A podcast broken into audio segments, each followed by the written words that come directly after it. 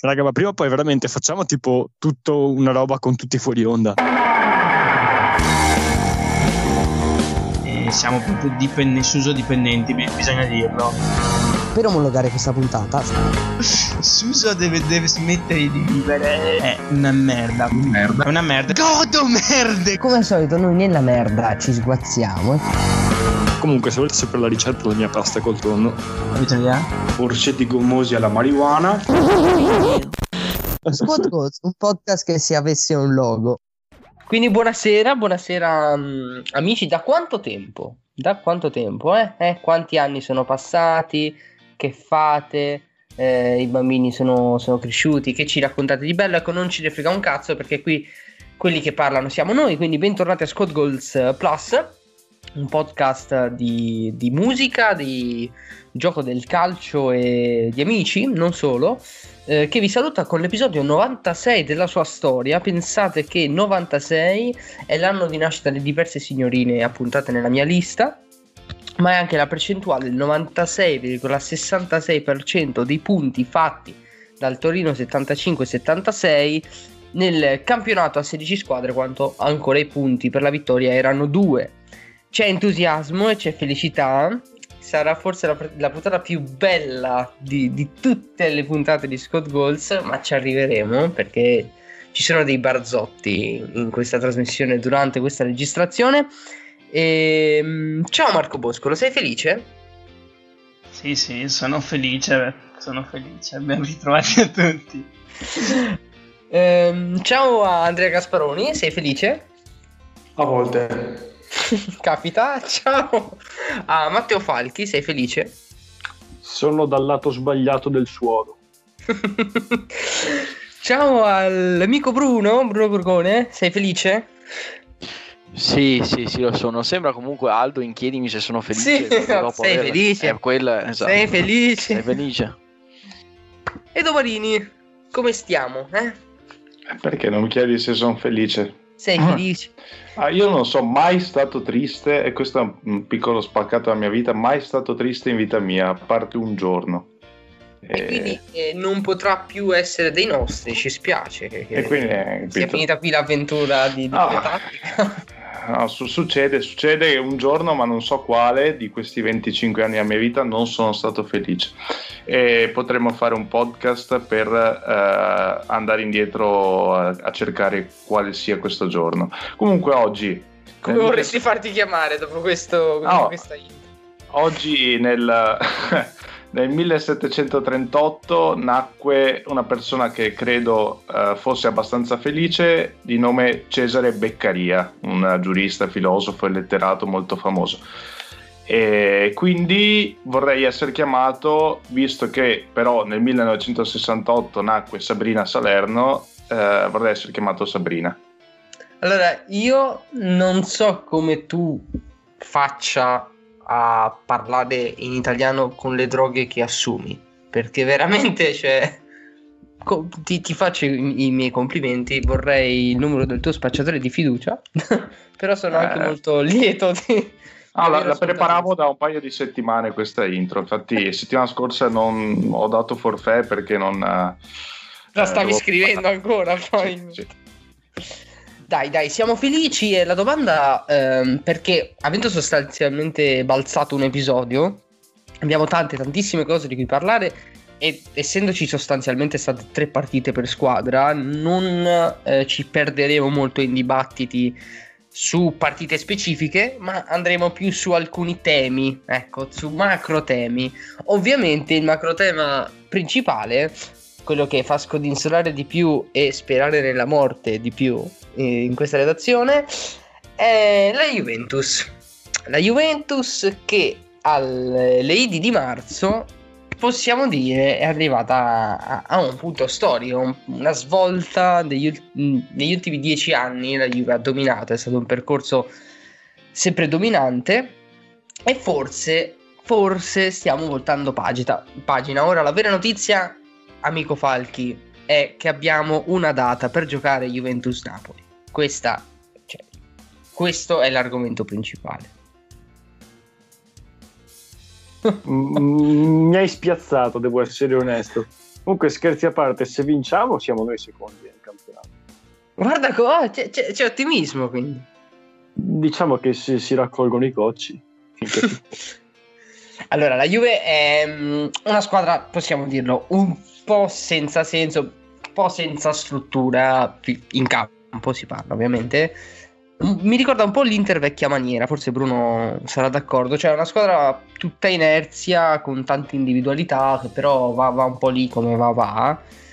E finiamo ancora una volta in questo periodo dell'anno di solito a parlare di cadaveri di, di nemici, dei leoni, di cani che rimangono cani e diciamo che per essere leoni lo prendete in culo un po' troppo spesso. Eh. Mi sto togliendo qualche so, sasso se- dalla scarpa, però una considerazione. ti sto dando degli assist per parlarmi di Juve Porto. Ma io su Juve Porto in realtà eh, si è detto e ridetto tantissimo in quest'ultima settimana, visto che ormai la partita risale, ehm, risale alla settimana scorsa e si è detto un po' di tutto, che la Juve non ha identità, che la Juve ha finito il ciclo, che Cristiano Ronaldo tornerà boh, allo Sporting Lisbona. Eh, quindi non mi soffermerei di nuovo a riscaldare la minestra di tutto quello che è stato detto, visto che eh, ne ho lette anche fin troppe. Però eh, da questa partita qua io sono uscito con una considerazione eh, di natura generale che non riguarda solo la Juve sul calcio che è la seguente. Ha davvero senso incolpare Pirlo per tutto questo? Mi spiego meglio. Ok, Pirlo è l'allenatore e, e come è noto l'allenatore è colui che ha l'onore e l'onere di condurre la squadra alle vittorie, quindi se le cose vanno male è colpa sua, se le cose vanno bene tendenzialmente è merito suo. Qui però parliamo di un allenatore che prende uno stipendio di 1,8 milioni di euro, che è il 6% di quello che percepisce Cristiano Ronaldo. Ha veramente senso prendersela così tanto con l'allenatore quando in realtà è di fatto il meno pagato? Se è il meno pagato vuol dire o che è quello che dà meno valore aggiunto o che è quello che ha meno responsabilità. Quindi secondo me stiamo trattando Pirlo in una maniera eh, un po' iniqua, ecco. Ora mh, non sto assolutamente discutendo la professionalità di Cristiano Ronaldo o di altri giocatori della Juve. Sto semplicemente dicendo che eh, molti si lamentano del fatto che Pirlo non viene trattato male dalla stampa come magari venivano trattati male Sarri o Allegri anche, che pure ha avuto dei risultati stratosferici, eh, ma la verità è che Pirlo lo vedo un po' come una vittima e della sua inesperienza e del fatto che la dirigenza della Juventus per prima se gli riconosce quello stipendio non gli riconosce un ruolo di, di rilievo né nelle vittorie né nelle sconfitte. Casp. E, è interessante il punto di vista di, di Matteo. E, mm, sicuramente ci sono dei punti eh, che reggono, altri invece un po' meno secondo me. Mm, eh, innanzitutto ehm, bisogna eh, riconoscere che eh, hanno pesato moltissimo alcuni, alcuni episodi e, e ogni anno mi ritrovo a fare questo discorso. E, evidentemente è, è, è proprio l'approccio quello che, che ci manca, quello che, che sbagliamo, eh, soprattutto in Europa. E, mm, quindi è, cioè, il, la- il fattore dell'approccio secondo me in- ingloba sia, il calci- sia i calciatori che l'allenatore, quindi è difficile dare eh, una colpa ben precisa a qualcuno. E, mm, e questo è un po', un po' il problema che, che ci perseguita da, da anni a questa parte, perché eh, mi ricordo anche eh, quando, quando eh, esonerarono Sarri. E, e praticamente eh, anche lì è stato un po', un po' inspiegabile perché comunque eh, non gli è stato dato mh, eh, il tempo, come abbiamo, mh, abbiamo- ne abbiamo già ampiamente parlato, e, mh, e il suo comunque mh, l'aveva pur, comunque in parte fatto perché comunque un trofeo l'aveva portato a casa e, e quest'anno un po' si sta, si sta un po' ripetendo la, la, la solfa e, e, quindi è un po' come un, un loop eh, e, e, secondo me è difficile anche uno dare la colpa ai due eh, trovare una soluzione perché ehm, vuoi, che, vuoi, so, vuoi pensare che la squadra abbia finito il ciclo e, e ok, devi rifondare la squadra, e però qui ci vogliono altri anni di progetto. E vuoi che, ehm, che sia l'allenatore sbagliato, però anche lì eh, hai preso Pirlo, devi dargli anche lì il tempo di, eh, di plasmare la squadra, eh, ne ha avuto eh, abbastanza, non è riuscito non è riuscito ancora fino a questo momento, quindi eh, non so, è difficile anche mh, mm, ragionare sotto questo, sotto questo, punto di vista. E, mh, mm, senz'altro gli errori eh, individuali hanno pesato moltissimo e quindi da questa parte, eh, cioè da questo aspetto qua, qualche colpa in meno l'allenatore ce l'ha. Certo non è esente perché anche lui ha sbagliato oggettivamente se dice in, eh, in, in, post partita che non è l'approccio che aveva pensato è perché non è riuscito a, a, a dare alla squadra l'approccio giusto, cioè a dire alla squadra scendi in campo così così così e non, non è stato in grado ecco. Quindi ha, ha, riconosciuto. Siamo, torniamo non, sempre lì. non è, o non è allenatore o non è ancora in grado di, di gestire una squadra soprattutto come, come, la Juve che ha delle individualità sicuramente di difficile gestione. Io sfrutto um, un attimo Bruno per una domanda un, un po' specifica perché è una cosa che abbiamo vissuto entrambi però è un argomento che poi porterò a tutti anche se in maniera leggerissimamente diversa l'affair Cristiano Ronaldo che credo nessuno possa mettere in, discussione soprattutto per quello che ha dato alla Juve e soprattutto per quello che ha dato in generale in Europa e in Champions League.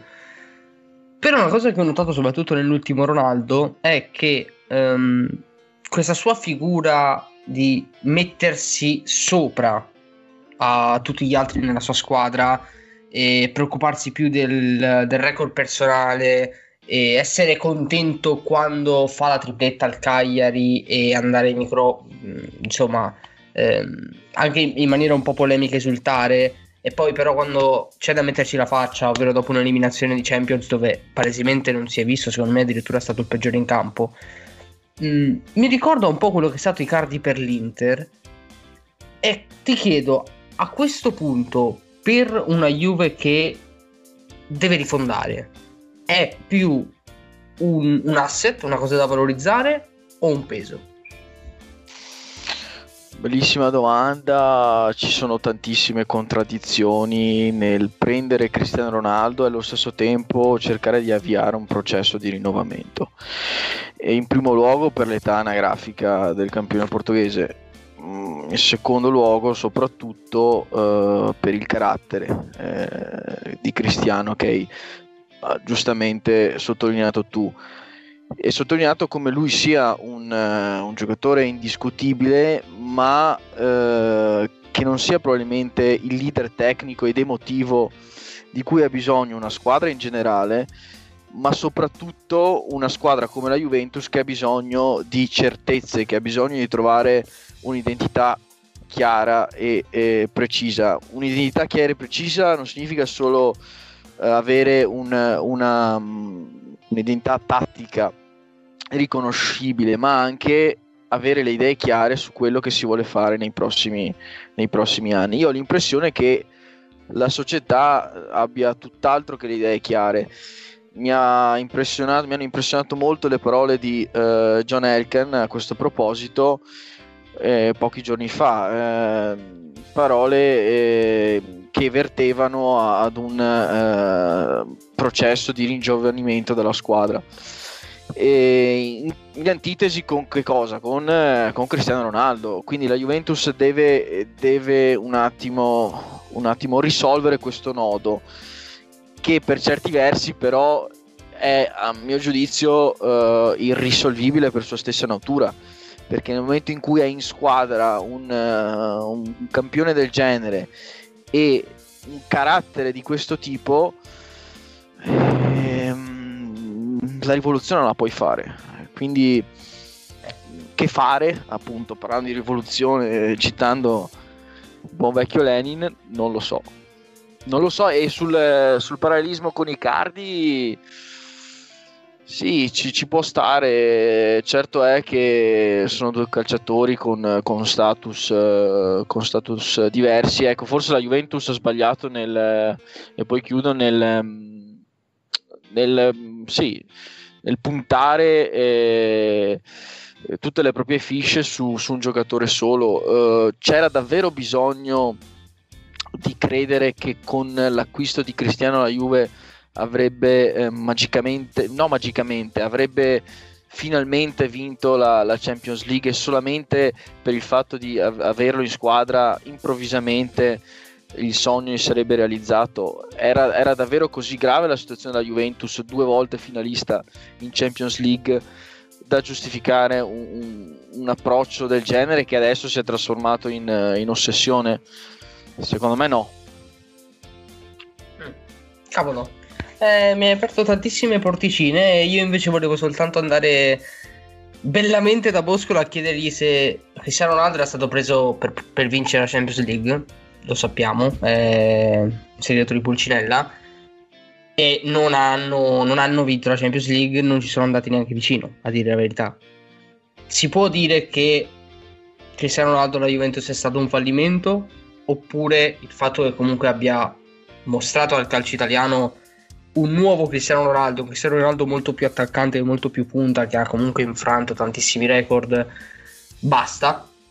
Perché se parliamo dell'1.8 milioni di Pirlo, che visto che prende poco, è giustificato fare quello che sta facendo, i 31 milioni di Cristiano Ronaldo, cioè, non so se sono giustificabili solo con due scudetti ma allora, Ronaldo, eh, quando lo prendi, sai cosa ti vai a prendere il pacchetto eh, personalità barra giocatore che destabilizza lo spogliatoio perché è la prima donna è Cristiano Ronaldo. Io professione mitomane, cioè. Però eh, il punto cruciale da cui nasce tutto è sempre l'allenatore perché Ronaldo Real Madrid funzionava con allenatori come Zinedine eh, oppure Ancelotti, il Real ha vinto tutto, cioè non mi sembra che Ronaldo fosse un problema, anzi era un di più.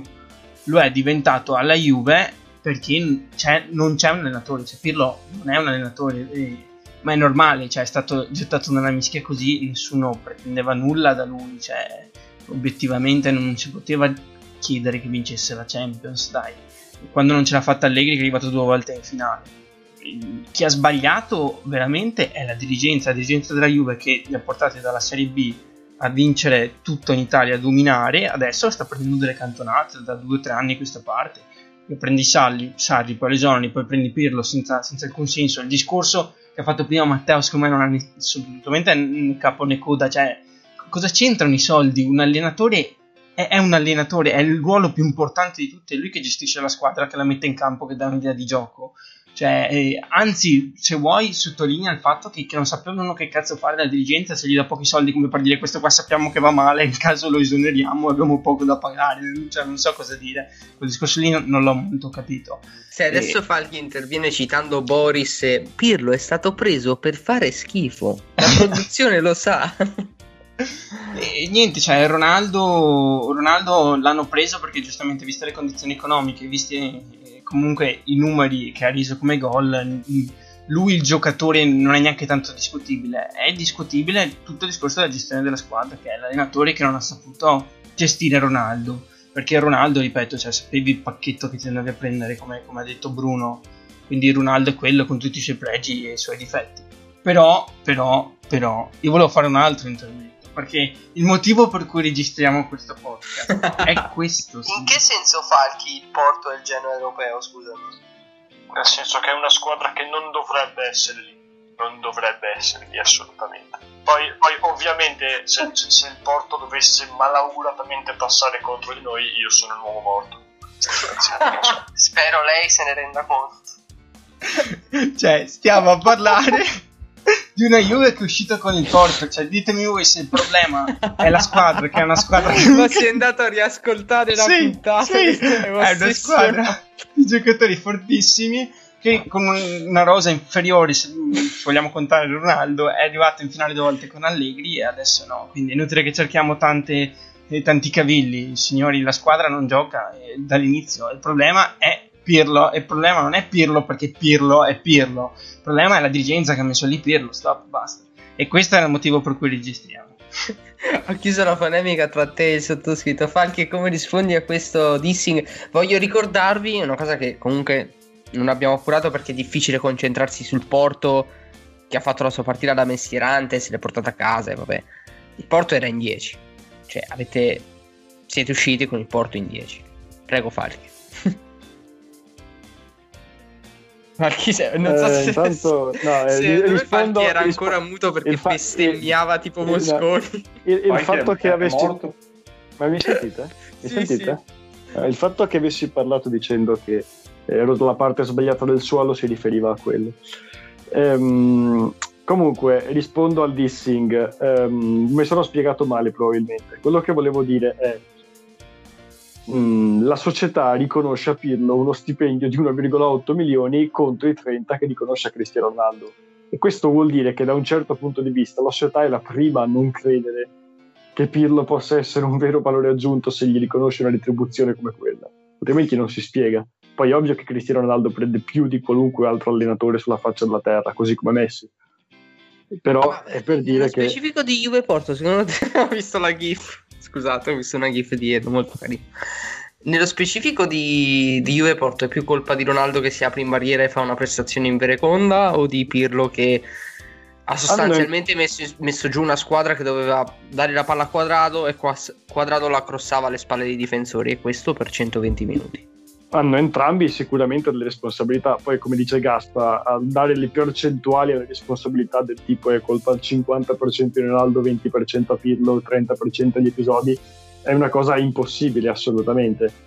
Eh, però eh, sicuramente entrambi hanno le loro colpe. E qua quello che voglio sottolineare è che il mio discorso non è in antitesi con quello che dice Marco. Nel senso, io di- sto dicendo la stessa cosa. Sto dicendo che la dirigenza per prima ha fatto una cantonata, si è presa un azzardo troppo grande a puntare su, su Pirlo, anche se probabilmente col senno di poi potremmo dire è stato un azzardo anche puntare su Ronaldo, chi lo sa. Poi certo, definire l'esperienza di Ronaldo come fallimentare alla Juve è molto arduo, nonostante le Champions mancate, secondo me è sicuramente molto arduo. C'è da dire che Ronaldo in Champions non ha funzionato con Pirlo, così come non ha funzionato con Sarri al massimo, così come non ha funzionato al massimo il suo primo anno. Questo è un fatto, a prescindere da Pirlo. Sì, eh, è vero, anche perché se guardi eh, c'è un abisso di differenza tra il Ronaldo in Champions e il Ronaldo in Serie A e m- in settimana mi è, mi è sorto il dubbio che sia un problema appunto di eh, un problema anagrafico e un problema che non regge certi ritmi, eh, ossia quelli, quelli europei, perché contro squadre come appunto il Porto, contro squadre come eh, l'Ajax ad esempio, eh, che ti, ti pressano, ti, ti mettono sotto per, per, per tutti i 180 minuti di andata e ritorno, eh, evidentemente l'assente, la difficoltà. Può essere anche normale perché ormai si avvicina ai 40 anni e è un alieno fino a un certo punto, eh, quindi eh, sicuramente è, un, sicuramente è un fattore. Sto morendo, scusate. Con, con- qualche giorno di ritardo di Porto, solo di, Sì. di pensarci. Bruz. Sì, su Cristiano volevo aggiungere solamente una cosa. È vero che ha giocato una brutta partita al ritorno, però è altrettanto vero che la Juventus non ha passato il turno perché ha commesso degli- delle ingenuità, degli errori difensivi macroscopici. Sì, sì, sì. Cioè, il, il punto è quello. Poi, sì, Cristiano non, non- non ha reso come tutti noi ci aspettiamo. È anche vero, il primo anno è stato lui a portare la Juventus eh, avanti in Champions League dopo un eh, primo turno e dopo un'andata degli ottavi di finale tragica. Quindi, voglio dire, non, non- possiamo neanche gettargli troppo addosso la croce. E, mh, per me la Juventus al ritorno ha fatto la partita che doveva fare, non è passata perché difensivamente eh, è ancora troppo molle, ha dei giocatori de Miral che sono talentuosi ma che non hanno né l'esperienza né l'intelligenza per capire i momenti. Paradossalmente la Juventus, le qualità che avevano portato la Juventus ad arrivare in finale di Champions League due volte, ovvero la gestione dei momenti eh, dell'avversario, del pallone, dei, delle tempistiche, del ritmo, eh, è stato proprio quello che è mancato contro il Porto. Quindi per questo dico serviva davvero rivoluzionare così la propria mentalità per poi invece retrocedere nei fatti, nei risultati. Eh, per me è stato Io... fatto un errore in questo senso. Io non, non, sono completamente d'accordo perché oltre agli errori che la Juve quest'anno, l'abbiamo detto spesso, soprattutto con Falchi, fa di imprecisione e continua ad avere proprio de, de, delle mancanze tattiche in campo e sono sempre quelle da inizio anno, col Porto ragazzi la Juve ha avuto soltanto un'idea di calcio che ripetiamo è stata quadrato crossa dietro le spalle dei difensori e l'ha fatto per 120 minuti che per quanto possa funzionare una, due, tre volte in Champions League non puoi fare una partita del genere, questo secondo me. Volevo però coinvolgere anche Edo che ha la mano alzata, quindi sicuramente dovrà dire qualcosa a riguardo. E, ehm, però per te Edo, stavolta non ho fatto la domanda bastarda come al solito, ma quella che reputo un po' la più divertente e coinvolgerà infatti tutti, perché la Juve deve rifondare. Dalla sera eh, in, in cui è uscita col Porto tutti abbiamo capito che il ciclo della Juve anche se può, può tornare a giocarsi il campionato, comunque è finito.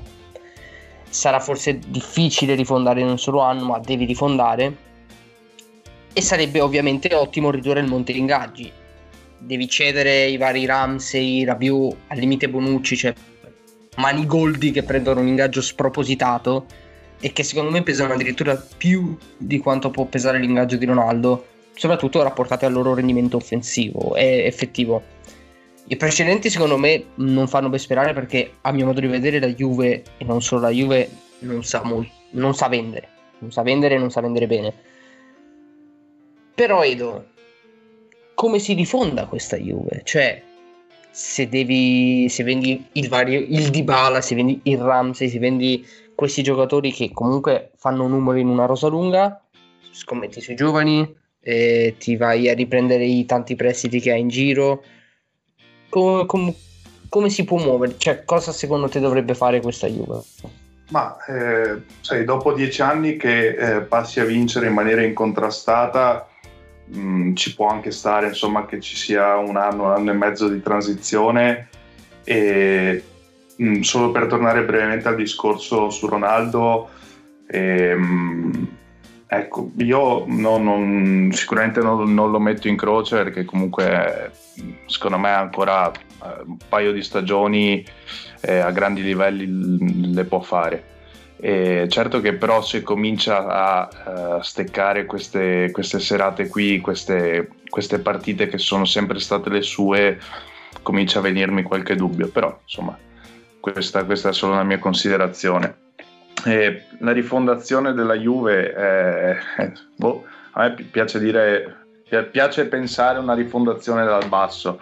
Eh, rifondazione dal basso può essere sì con i giovani, ma di giovani ne ha in squadra, perché secondo me Kuluseschi può essere un giocatore del futuro e, e lo è, anche se ha avuto un po' un'inflessione in quest'ultimo periodo, comunque è un grande, è, sta disputando un'ottima stagione liberarsi sicuramente dei, dei, pesi che possono essere quei Ramsey, eh, quei Bonucci, anche lui comincia magari a essere un pochino, uh, un pochino avanti, però non so quanto la, la Juve si libererà di Bonucci.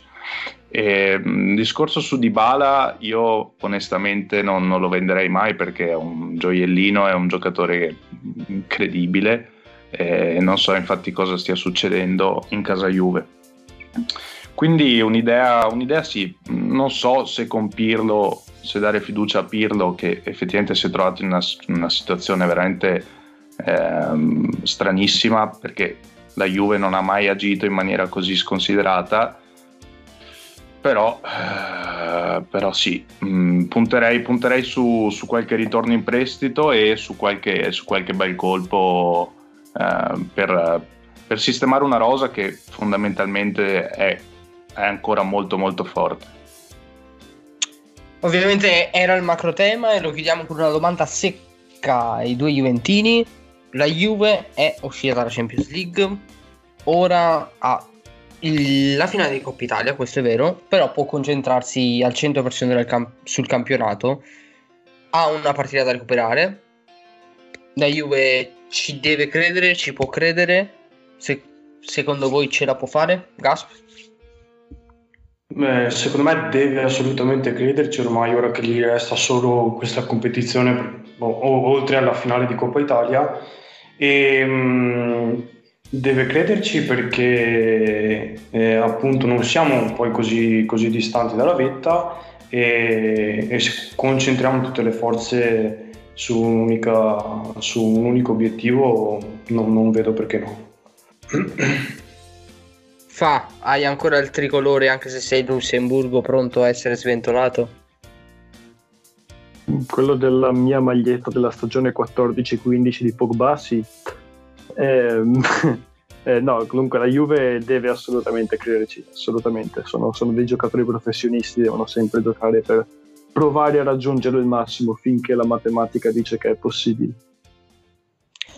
Uh, e perché deve crederci la Juve? Perché è caduto il Milan, eh, almeno in campionato, ha fatto una discreta prova in, uh, in Europa League, però è, è un Milan che fatico a trovare anche le parole perché eh, ha, un centro, ha un centroavanti titolare di 40 anni che sta fuori ogni due partite e poi mi tocca assorbirmi Pioli che va in conferenza stampa e piange per le assenze. Cioè se salta a mettere le partite ci devi stare figlio mio. Ehm, però Milan anche un po' figlio di questo cioè che ha scoperto anche qualche, qualche giovane qualche nuovo meccanismo proprio grazie alle assenze ed è un Milan che comunque vada, secondo me, si porterà a casa una stagione di, di successo, a meno che non ci sia un crollo verticale in quest'ultimo mese. E, ehm, quindi, Bosco, ti chiedo, questo Milan a, a metà marzo ti, ti, ha comunque soddisfatto nel, nel percorso? Perché comunque a onore al merito, ho giocato ogni quattro giorni e ci sono gli alti e bassi perché comunque siete una squadra molto umorale e la sconfitta con il Napoli per quanto sia stata un po' casuale negli episodi hai perso contro uno dei, più, dei Napoli più scarsi degli ultimi, degli ultimi tempi in casa. Però anche questi picchi che ti fanno andare a Manchester e tenere, tenere la testa alta.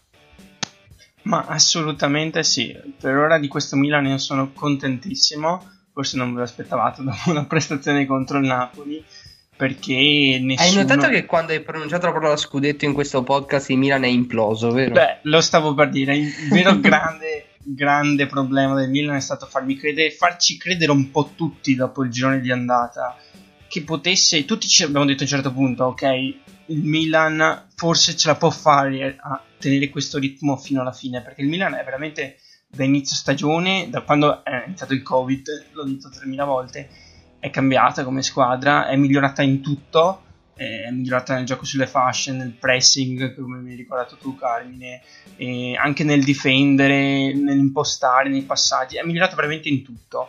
Non ha mai avuto una bella identità di una squadra da gioco orizzontale o verticale, però veramente la squadra ha overperformato in generale, ognuno ha migliorato a fare il suo e i risultati si sono visti a un certo punto le partite sono veramente tante, noi siamo partiti dai preliminari di Europa League, quindi ne abbiamo giocate tantissime, forse le squadre che abbiamo giocato più partite, non, non, lo so, perché siamo usciti dopo in Coppa Italia, non lo so, una comunque di quelle che ha giocato di più di tutte. Quindi ci sta a questo momento iniziare a perdere punti, ok, va bene, però io penso che la Champions ce la possiamo fare quest'anno, perché Inter e Juve ci arrivano davanti, però la Roma e la Lazio non, non penso che credibilmente eh, mm, ce la possano fare arrivarci davanti. Penso che ci giocheremo con Napoli e Atalanta e mm, uno di quei due posti disponibili dovremmo farcela prenderci. E sono super contento perché siamo ancora in lotta Champions, secondo me, come ho detto, ce la possiamo fare nonostante i crolli e tutto, di, soprattutto viste le avversarie, come ho detto. Però sono contento perché abbiamo una chance clamorosa in Europa League, secondo me. Possiamo giocarcela contro il Manchester, 1-1 che veramente lascia, lascia, tutto aperto. Sarà una sfida bellissima quella di ritorno, dove abbiamo giocato bene a testa alta. Avevamo tantissime assenze noi, avevano tantissime assenze loro, però non pensavo di uscirne ancora con una gara così aperta. 1-1 meritatissimo. E se noi passiamo, se noi passiamo, guardatevi l'Europa League e ditemi chi è che può vincere l'Europa League. Cioè, solo il Tottenham, secondo me, solo il Tottenham di Mourinho. Quindi se passiamo, ce la giochiamo col Tottenham di Mourinho. È un dato di fatto. Dopo magari ne vincerà una, un'altra, però è così. Quindi io sono contento. Ripeto, la Champions è possibile, ancora mm, abbiamo buonissime possibilità e c'è l'Europa League, signori. Troveranno un modo per ripescare il Siviglia e far andare il Siviglia in finale, secondo me. Vabbè, se, se ripescano il Siviglia, non so, con qualche complotto strano è finita. Cioè, Troveranno non... un modo per far appartenere la coppa di nuovo al Siviglia. Cioè. ehm, che dire, Edo, tutto sto casino, il Covid, la trasferta fino in Inghilterra per sfidare il Manchester e prendere fondamentalmente un gol da uno dell'Atalanta e pareggiare con un altro dell'Atalanta. Sì, eh, boh, hai finito la domanda, ok. Eh, beh, intanto mi piace vedere Boscolo così, mh, mm, così, contento, così, perché è la mia ragione di vita fare Boscolo contento. eh, è proprio un, un imperativo categorico. Eh, comunque sono, sono abbastanza d'accordo, nel senso che secondo me abbiamo fatto una, una, gran bella partita a Manchester e quasi quasi mi rimane anche un po' stretto, anche se abbiamo rischiato in più occasioni di, con alcune disattenzioni abbastanza gravi di, di prendercela nel culo. E, ehm, e, poi devo dire che ultimamente, non pensavo, però ci sono giocatori come eh, Dalot, per esempio, come ehm, Meite e anche come tonali che stanno crescendo molto molto piano, però stanno crescendo e stanno, diciamo, insomma, non, non dico che non sta facendo rimpiangere i, i, veri titolari, però se la stanno cavicchiando, quindi è chiaro che è un momento, io capisco anche te, a te faccia ridere questa cosa, però effettivamente eh, le, le, difficoltà eh, dovute a, alle assenze dei, dei, giocatori, dei titolari si fanno sentire in questo momento perché sono veramente il calendario è fitto e, e comincia a essere anche psicologicamente molto importante come ci si comporta in queste, in queste settimane. E la partita col Napoli, mm, secondo me, ha dimostrato che il Milan c'è. E purtroppo mancava proprio mancava sostanza negli ultimi 25 metri di campo. Però per tutto il resto, secondo me, è veramente un Milan eh, che ha avuto quella sbandata um, circa tre settimane fa, un mese fa, e adesso si sta riprendendo anche, anche col gioco. Eh, a proposito di gol atalantini di eh, Milan-Manchester, rapidamente chiedo a, ai due Juventini di nuovo. L'Atalanta sta per affrontare lo scoglio del Real Madrid Mm, è possibile il miracolo? Sì o no? Gasp. Eh, con l'Atalanta è, è, possibile, è sempre tutto possibile. eh, ci, hanno, ci, hanno, insegnato in questi ultimi anni che eh, la, la, la, magia la riescono, la riescono, a tirar fuori dal nulla e, mm, e devono, eh, esatto, e devono senz'altro approfittarne eh, contro il Real Madrid che è pur sempre il Real Madrid però insomma quest, quest'anno è, sembra un po' meno Galacticos de, degli, altri, degli, altri, anni ecco. E, ehm, però non ce la farà. Lo stavo aspettando lo stavo aspettando. Falchi fi- firmiamo questa dichiarazione Perché io ho sempre il, temore, il timore che non sappia di essere in muto. no, è che non funziona molto bene il pulsante delle cuffie, scusate. Eh, L'Atalanta non ce la fa, non ce la farà non mai. Ce la fa, non ce la fa. Non ce la Adesso magari io me la sono guffata col Porto, magari la guffa anche l'Atalanta, sì, magari... Eh. Ga- Gasperini la alza e io C'è Boscolo che sta registrando. No, ma infatti ogni cosa che dice Falchi in questo momento non è, non è credibile. Non è credibile. Esatto. Qualsiasi E- cosa può, può essere usata contro di te.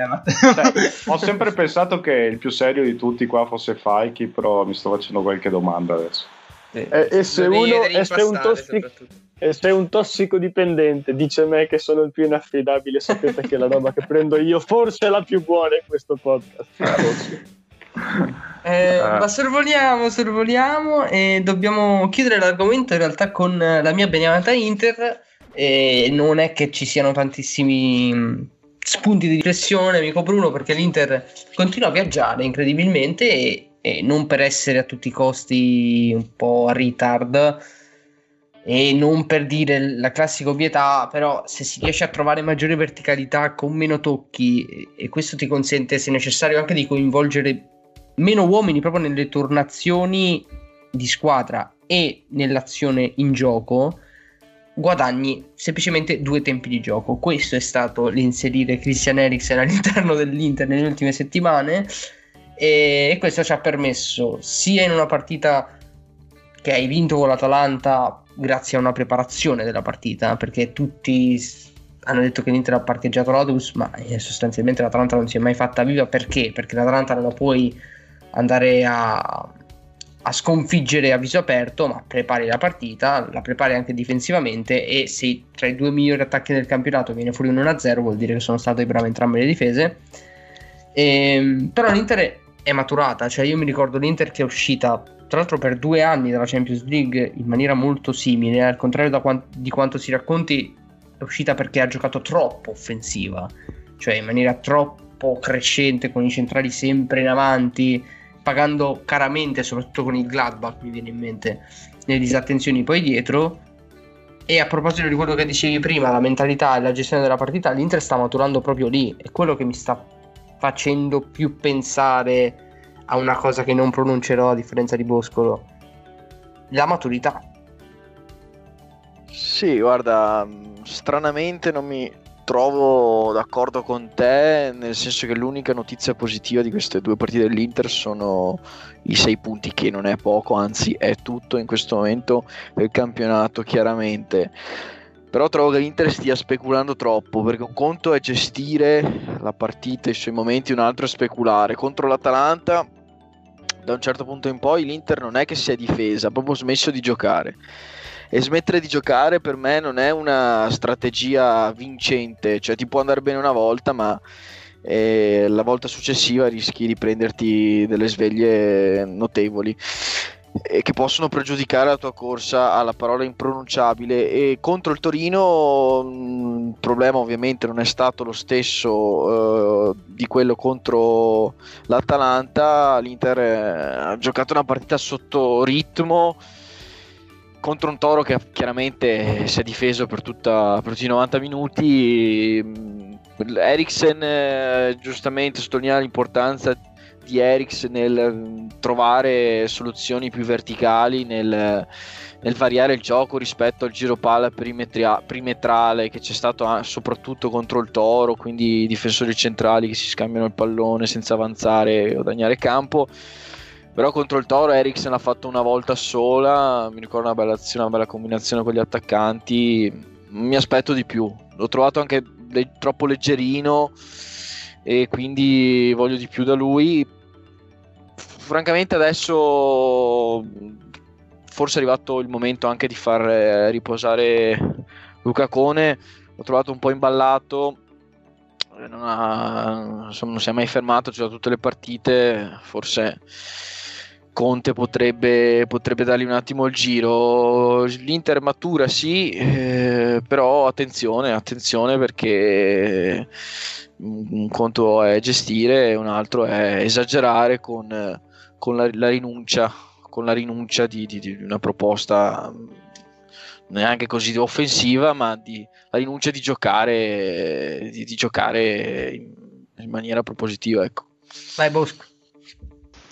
Eh, siccome l'Inter ha già vinto lo scudetto esatto. E io mi prendo la responsabilità di Sì, quello che dico. esatto, sì, prego. Io mi prendo la responsabilità di quello che dico. Continui pure, sì. A differenza di qualcun altro in questo podcast. nei miei confronti, è stato Ok. già È arrestato. stato già arrestato. Poi dovrà, poi dovrà dimostrare. Cioè, Esatto, tante galere. canc- intanto è già in carcere. Tante Perfetto. galere, esatto. E io dico, punto eh, l'obiettivo un po' più in là. Ok, se l'Inter vince lo scudetto, cosa che è, ricordiamolo. e qual è il prossimo step per diventare la Juve degli anni passati, dei dieci anni che abbiamo visto? Cioè, qual è Rubare. Rubare. Sì, l'ho il detto. progetto? Scusate, il no. progetto. Madonna, mi è venuto spontaneo. Oh, sbagliato. Qual è il progetto seriamente da improntare per dire, boh, noi in Italia dominiamo i prossimi almeno 4-5 anni? Vendere quei giardini. Carmine, vuoi... Fare un falò con Gagliardini, Perisic e Andanovic. Oh, intanto, se, ti anticipo un attimo, Carmine, bisogna anche capire la, come si evolverà la vicenda societaria. E penso sia un problema di non poco conto perché Suning ha dei problemi seri a livello finanziario, quindi... Quindi andiamo a vincere la Serie B l'anno prossimo, merde. monitorare attentamente quella situazione lì. Andiamo a prenderci il campionato degli italiani. Siamo andati lunghissimi, lunghissimi, lunghissimi con questa prima parte. Chiediamo scusa a Edo e al suo break musicale. Sì, di solito cerco sempre qualcosa che abbia um, una canzone che sia inerente con la puntata e mi è venuto in mente adesso che eh, Antonio Conte. Antonio Conte è sicuramente un, un ottimo tecnico, è una persona, non so se dire che è una persona per bene, ma è sicuramente un uomo senza charme. E quindi vi propongo i Blur, i grandissimi Blur, con eh, un al- dall'album The Great Escape del 1995, Charles, Charles Man. educated the expensive way. He knows his Clara from his Beaujolais. I think he'd like to have been running days of making that.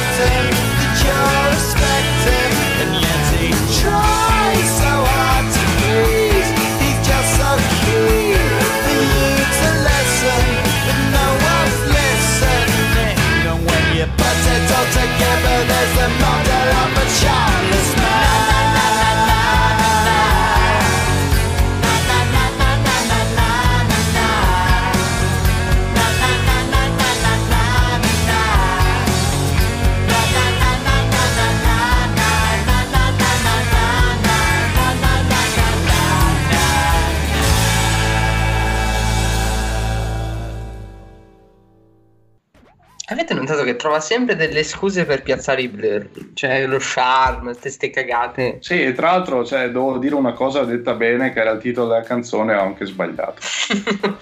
Fa molto figo. Ehm, come al solito nella seconda parte spacchiamo, è tipo il senza giacca di Caressa, iniziamo a sbiascicare perché ci sta salendo di nuovo la botta.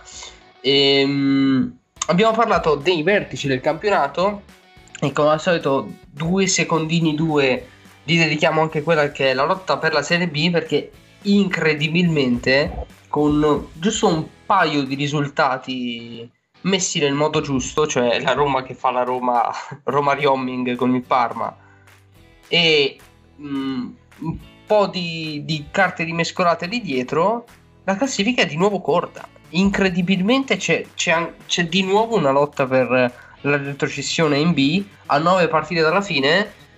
Eh, secondo voi si arriverà fino all'ultimo a questo punto per, eh, per decretare tutte e tre le... Facciamo tutte e due perché secondo me il Crotone salta con noi, è saltata con noi. Ehm, si arriverà fino alle ultime partite per decretare le, le altre due retrocesse? È domanda aperta, quindi buttate. Sì, sì, sì, secondo me sì. Secondo me durerà fino, fino alla fine. E si aggiungerà anche il Benevento sicuramente alla mischia, che è a 4 punti dal Cagliari. E lo Spezia invece, non so, io gli do ancora fiducia e non, non scivolerà più, più in fondo di, di così. E però sicuramente la lotta sarà, sarà anche divertente da vedere. Sì, anche perché lo Spezia, non so se qualcuno abbia visto Atalanta Spezia, ma eh, cioè, contro una squadra come l'Atalanta io ho visto una, una, una bella squadra. È chiaro che comunque ha perso, quindi no- non giova al, al risult- alla situazione in classifica. Però anche secondo me lo Spezia è un pochino più avanti. Però cominciano ad essere tantini ai punti, a parte il Toro che deve recuperare due partite, va bene, potenzialmente potrebbe essere 26. Però comincia ad esserci un, un divario parecchio grande tra Parma e Benevento e quindi, quindi non lo so. Eh, sicuramente c'era il colpo di Reni da parte del Parma, come c'è stato con la Roma, eh, del Toro e del Cagliari, però non so se basterà eh, a invischiare quelle le squadre tipo Genoa, Spezia e Benevento. Io poi ho letto un dato incredibile, ho scoperto che il Cagliari, che è a due punti dalla retrocessione in Serie B, ha il brasiliano che ha segnato di più nei top 5 campionati europei. Ed è una cosa pazzesca se ci pensate, cioè è pazzesca questa cosa. Vuol dire che tutti gli altri brasiliani hanno fatto cagare. Ma cazzo di fine hanno fatto Esatto. i brasiliani? Ma il Brasile è non era grave, lo sì. sport, il calcio, il Però c'è da dire, c'è da dire che non è che è un momento di carestia per, per att- vabbè, il Brasile ha sempre avuto de- dei grandissimi attaccanti, però non è che hanno un momento di carestia completa eh, del parco attaccanti in Brasile, perché insomma eh, eh, Gabriel Jesus, Firmino sono giocatori di livello mondiale e quindi boh, secondo me eh, chiaramente stanno un po' eh, giocando sotto, sottotono in questa stagione, però eh, voglio dire, È perché c'è il Covid e non possono andare a festini. ecco, È vero, è stato penso il primo anno in cui Neymar non è andato a fare il compleanno della sorella. Vi ricordate quella cosa? Vero. Che Neymar non faceva mai tipo i quarti di finale di Champions perché trovava un modo per andarsene. Ehm, nulla, vi abbiamo fatto in realtà qualche una domanda, qualche domanda sui nostri social di riferimento e mm, abbiamo così composto il vi ha convinto della puntata 96. Sì, e allora vi abbiamo fatto una domanda che ah, era una domanda da fare a noi, quindi faccio una domanda anche tacchente, quindi qui coinvolgo voi. Eh, facciamo queste due domande che secondo me sono molto interessanti. Allora, la prima arriva da Vier, Matteo. Dice, le seconde squadre, come ad esempio la Juve B in Lega Pro, utili per il calcio italiano o problema di elitarismo? Avanti. Mm, non questa- ti hai sentito perché ero muto, ma ho fatto... "Mm". Eh, no. mm. E secondo me se usate bene hanno senso. E, e ti spiego questo, questo incipit. Eh, proprio nell'ultima partita contro il Cagliari, se non sbaglio, io ho visto Danilo giocare a centrocampo quando poteva benissimo lanciare Fagioli, a mio avviso, che è, un- è uno di quelli e- che si sente Andrea? parlare spesso. Intendi letteralmente che Pirlo nella confusione prende i fagioli e li lancia in campo. Sì, sì, immaginato sì, questo. sì. Io l'avevo intesa così. sia eh. tombola tipo lancia fagioli secchi. Esatto. Cioè, per confondere l'avversario vuoi mettere, cioè, sarebbe tanta roba. Io vorrei proprio vedere questa scena. No, vabbè, eh, però eh, intendevo il giocatore Fagioli, che è uno di quelli che si sente nominare molto spesso eh, attorno all'ambiente, ma che non, non viene mai, viene utilizzato negli ultimi due minuti. eh, così eh, ad cazzum quando invece c'è l'opportunità non, non viene sfruttata ecco, questo, se usati così non hanno senso le, le seconde squadre se invece si cominciano a lanciare un po' di più i giovani avrebbe ovviamente avrebbe più senso ecco. Vi ricordate quando Holland non viene preso dalla Juve perché la Juve non gli può garantire il, posto da titolare, ma al massimo una gavetta nell'Under 23? Io, io me lo ricordo. Eh, che bello. Godo ancora. Vai, Bru. No, secondo me le seconde squadre delle big di Serie A sono un po' come Medical Dimension. Cioè, so- sono un po' come Machiavelli, sono un trappolone, cioè un- una maniera furba in cui il potere ti dà l'impressione di rinnovamento, ma in realtà è, È, co- è è l'ingegner tutta una cane, farsa. è l'ingegner Sì, cane. sì, sì, sì, sì. Io non ho mai capito perché nelle squadre under 23 possano giocare comunque dei fuori quota, ma solo nelle under 23 perché eh, gioca gente di 29 anni. Mi ricordo c'era un giocatore che è transitato anche per Padova, che era un certo Mokulu, che a 29 anni giocava con la, con la Juve B. Eh, oppure a- a- alle Olimpiadi, quando ci sono le, le- le squadre nazionali che giocano, giocano le squadre under 23 con però due fuori quota. Io questa roba no- non l'ho mai capita, mi è sempre andato via di testa. Cioè, è proprio un pensiero che ho quotidianamente, io mi sveglio, mi lavo i denti e penso a questa cosa.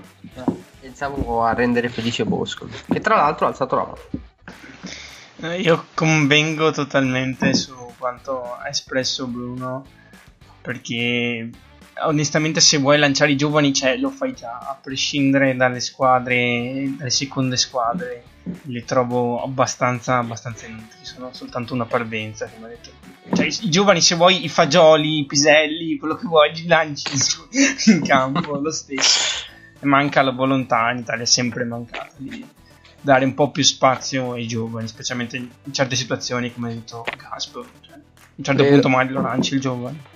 Però secondo me negli ultimi anni qualcosa è cambiato in questo senso. Cioè, c'è stato un miglioramento, nel senso che molti più giovani sono stati schierati nelle, nelle grandi squadre, eh, non so, penso a Chiesa, Zagnolo, insomma, magari 6-7 anni fa non sarebbe andata così.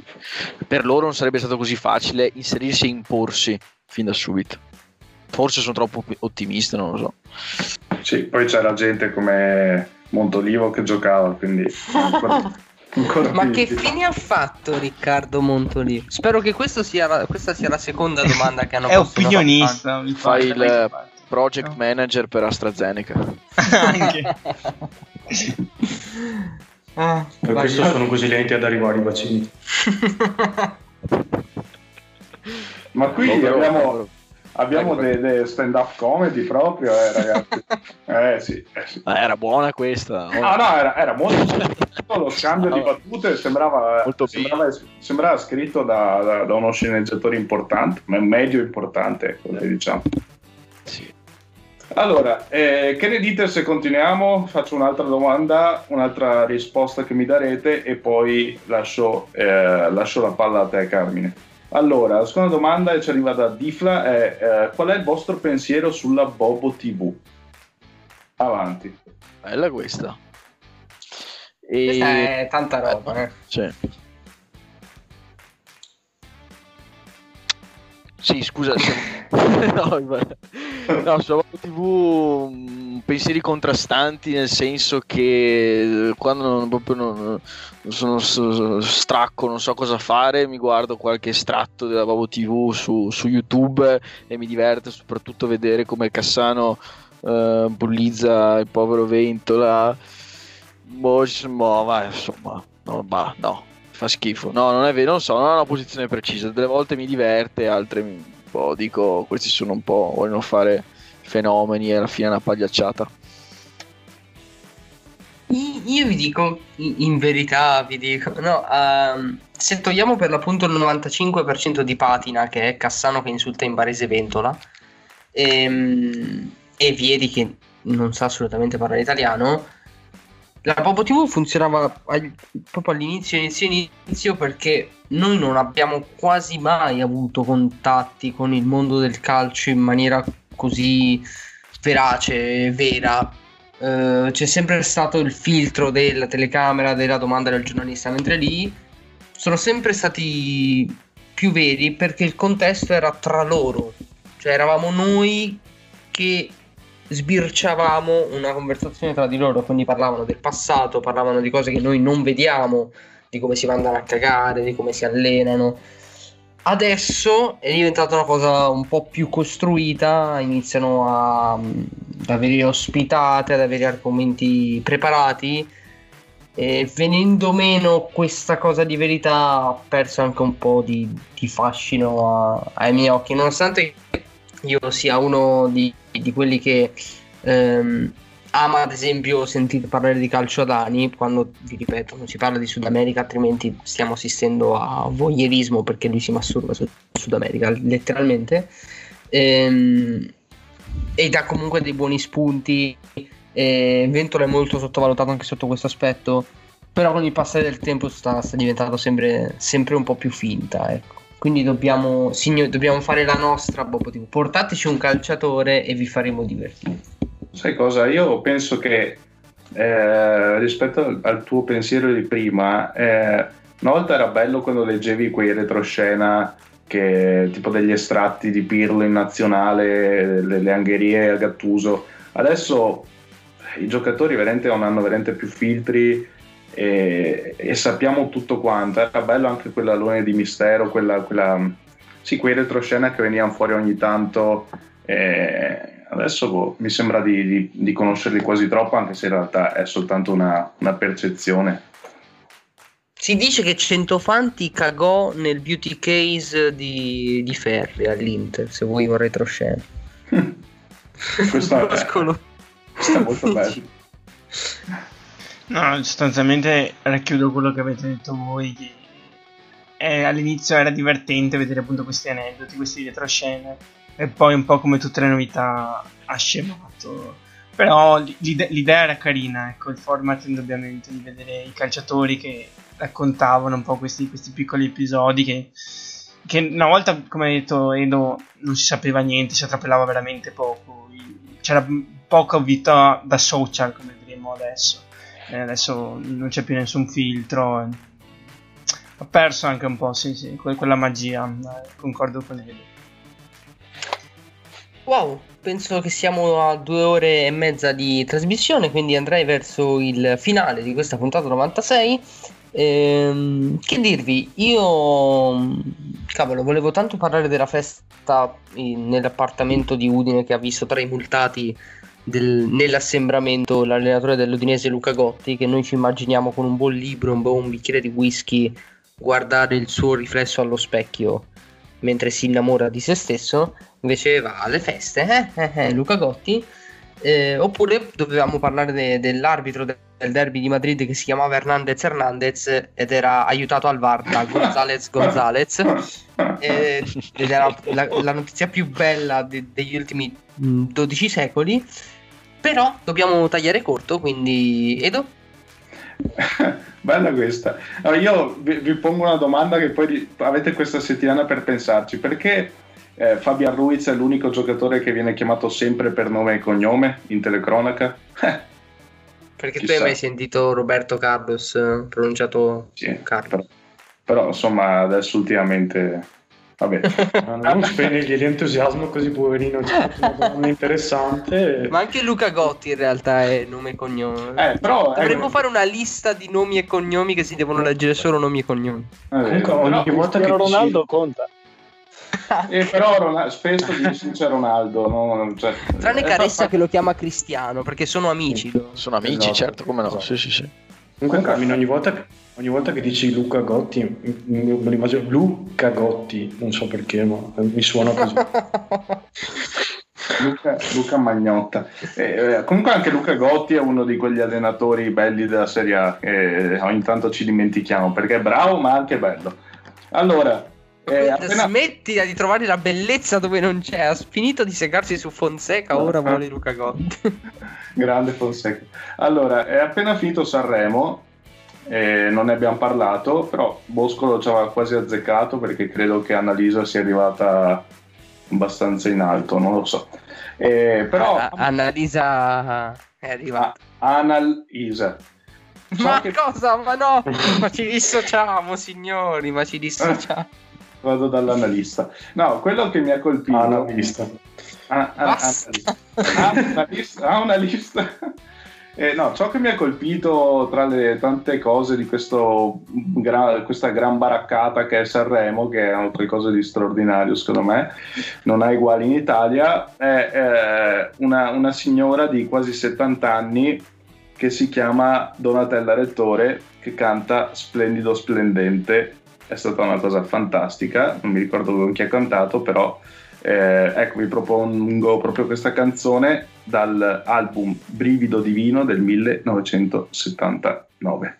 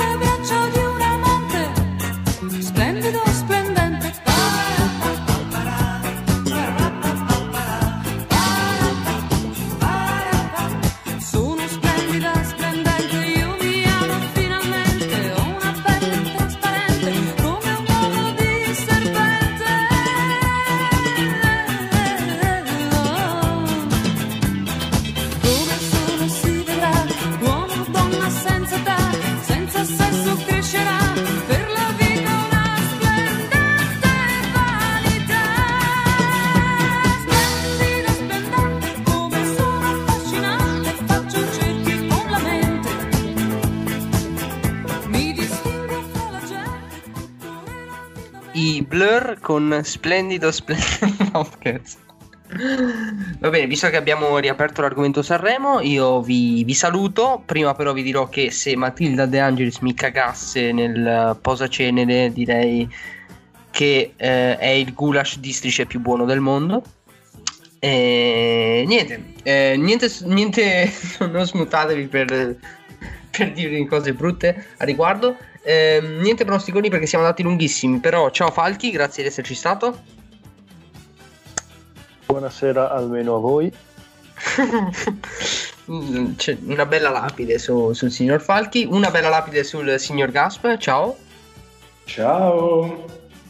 Eh, tricolore in mano, no, no, non lo possiamo dire. no. Lo diciamo? Non lo diciamo. Ciao, amico Bruno.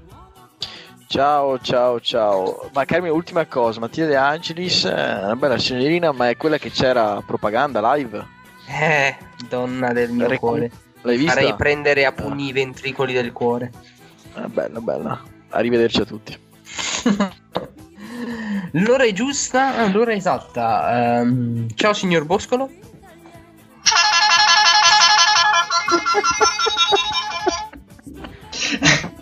Non l'ho tenuto per l'intro perché era prevedibile, l'ho tenuto adesso. Si Buonasera. festeggia, si festeggia Sì, sì. in casa Muscolo. Eh, Edo, è da tanto che non dici ai amici di seguirci. E quindi seguiteci. Buonanotte. Keep the ball rolling. Ciao ragazzi. Ai permette signorina, sono il re della cantina. Volteggio tutto crocco sotto i lumi dell'arco di San Rocco. Son monarca e son boemio. Se questa è la miseria, mi ci tuffo con dignità da re.